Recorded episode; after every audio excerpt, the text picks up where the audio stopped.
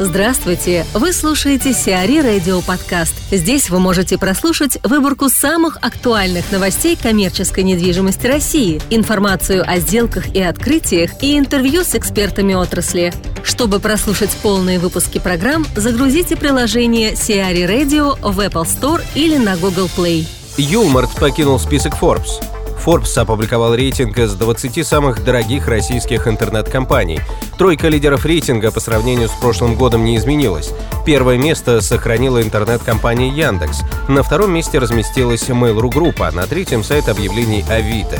А вот онлайн-ритейлер Юлмарт выбыл из топ-20 самых дорогих компаний. В прошлогоднем рейтинге компания занимала седьмое место. Однако за год Юлмарт прекратил работу в некоторых регионах и сейчас переоформляет бизнес на другие юридические лица. В первую десятку рейтинга также попали онлайн-ритейлеры Wildberries, Ламода и Озон.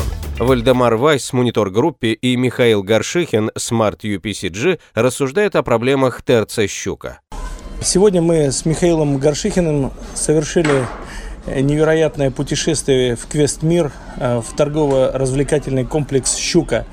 Наше путешествие нужно скорее рассматривать э, как пожелание новому собственнику, я думаю, путеводитель для нового собственника в мире торговой недвижимости. Мы начали с э, алых парусов. Михаил, твое мнение? Мне показалось, вот я сначала свое коротко скажу. Мне показалось, что очень широкий ассортимент дополняет э, все находящиеся вокруг пятерочки, перекрестки и так далее. Что вот в этих алых парусах есть все. И очень много готовой кухни.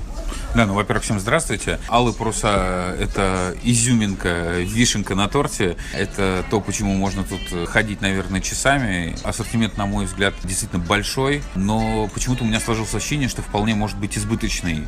Выглядит это круто, но если такое количество покупателей, возникает вопрос мне показалось, вот если проводить реконцепцию, то необходимо будет договариваться с оператором, так как по количеству готовой пищи и полуфабрикатов в этом магазине можно вполне уже себе организовать такой небольшой фудхолл, вроде небольшого рынка. Ну, понятно, что внешний вид магазина пугающий. Необходимо убрать эти все грили, решетки сверху, потолок освободить, отсекающий свет дать. Скорее всего, там есть у тебя какие-то замечания по вывескам и навигации, но в общем, в целом, вполне можно было бы некий такой микрорынок изобразить из этого магазина. Очень даже себе ничего выглядело бы. Ну, там есть фудхолл, это 8 холодильников, которые стоят в предкассовой зоне с товаром, а, чем вам не Не, ну я не про это. Вокруг куча нон-фуда, и прям посередине стоят э, куча холодильников с заморозкой.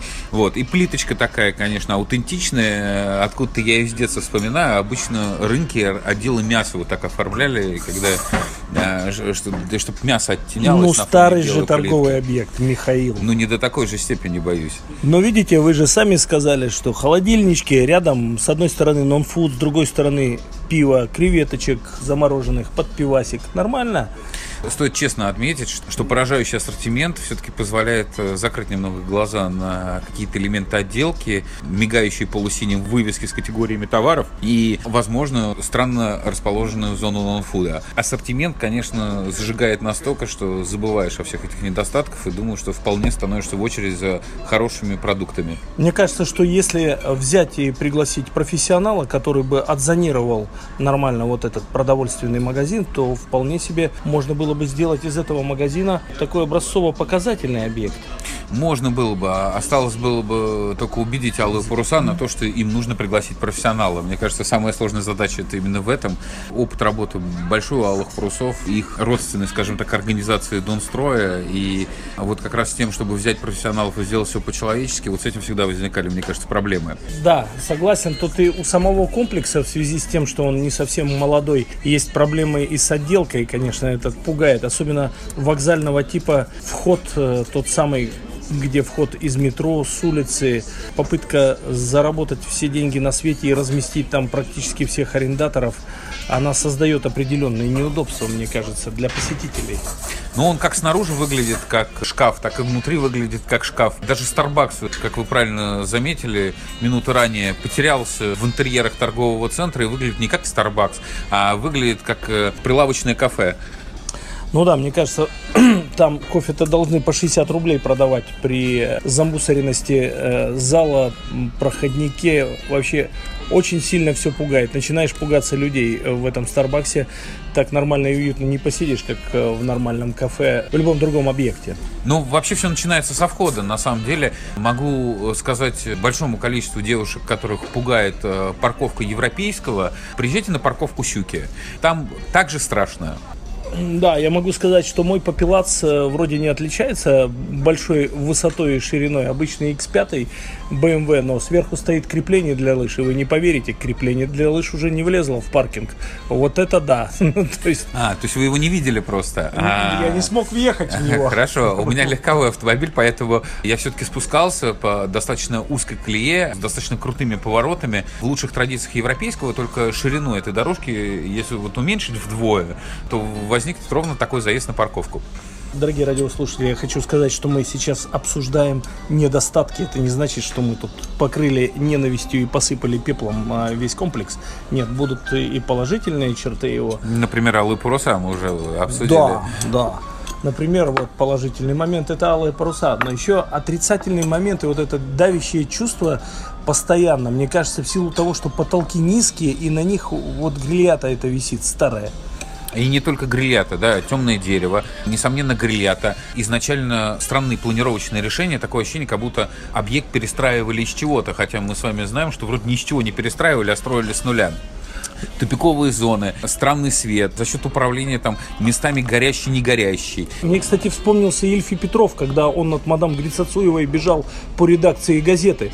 Он попал именно в такой тупик, заманил Грицацуеву и запер его в нем. Просто эти вот из квеста мигающие витрины, извини, перебил Михаил, и вдруг тупик.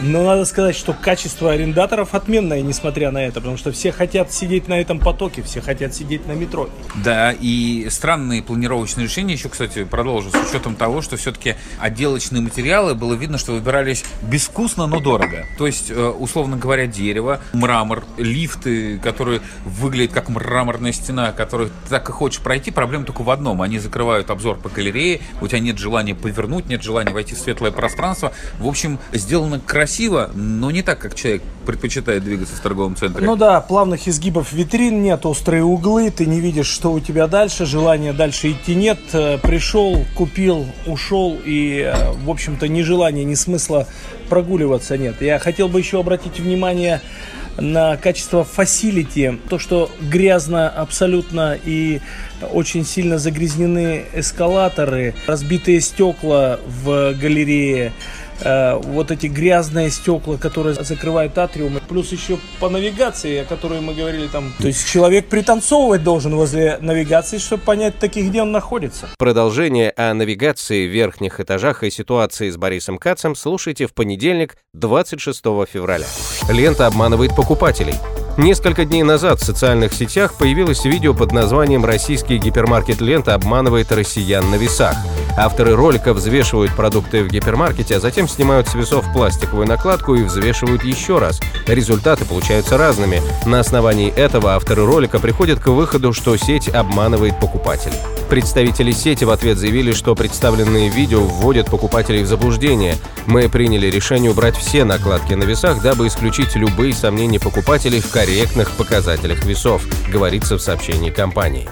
Ford Project почти достроил офис для просвещения. Компания Ford Project заканчивает строительство нового офисного пространства для издательского холдинга просвещения. Офис площадью 11 тысяч квадратных метров расположен в Москве по адресу Краснопролетарская улица, дом 16, строение 3. Работы начались в октябре 2017 года и будут закончены в первом квартале 2018. Ford Project построит 5 офисных этажей для управляющей компании и всех подразделений издательского холдинга просвещения. На Новорижском шоссе откроют аутлет-центр. На Новорижском шоссе в Подмосковье построят аутлет-центр в виде североамериканского городка. Застройщиком Новой Рига Аутлет Village выступает компания Диона. Общая площадь проекта составит 38 тысяч квадратных метров. Сиари Радио. Эксклюзивные рубрики «За и против», «Ноу-хау», «Ремейк», «Новые форматы». Слушайте в полных выпусках программ в приложении Сиари Radio. Приложение доступно в Apple Store и на Google Play. Более подробная информация на сайте siari.ru slash radio.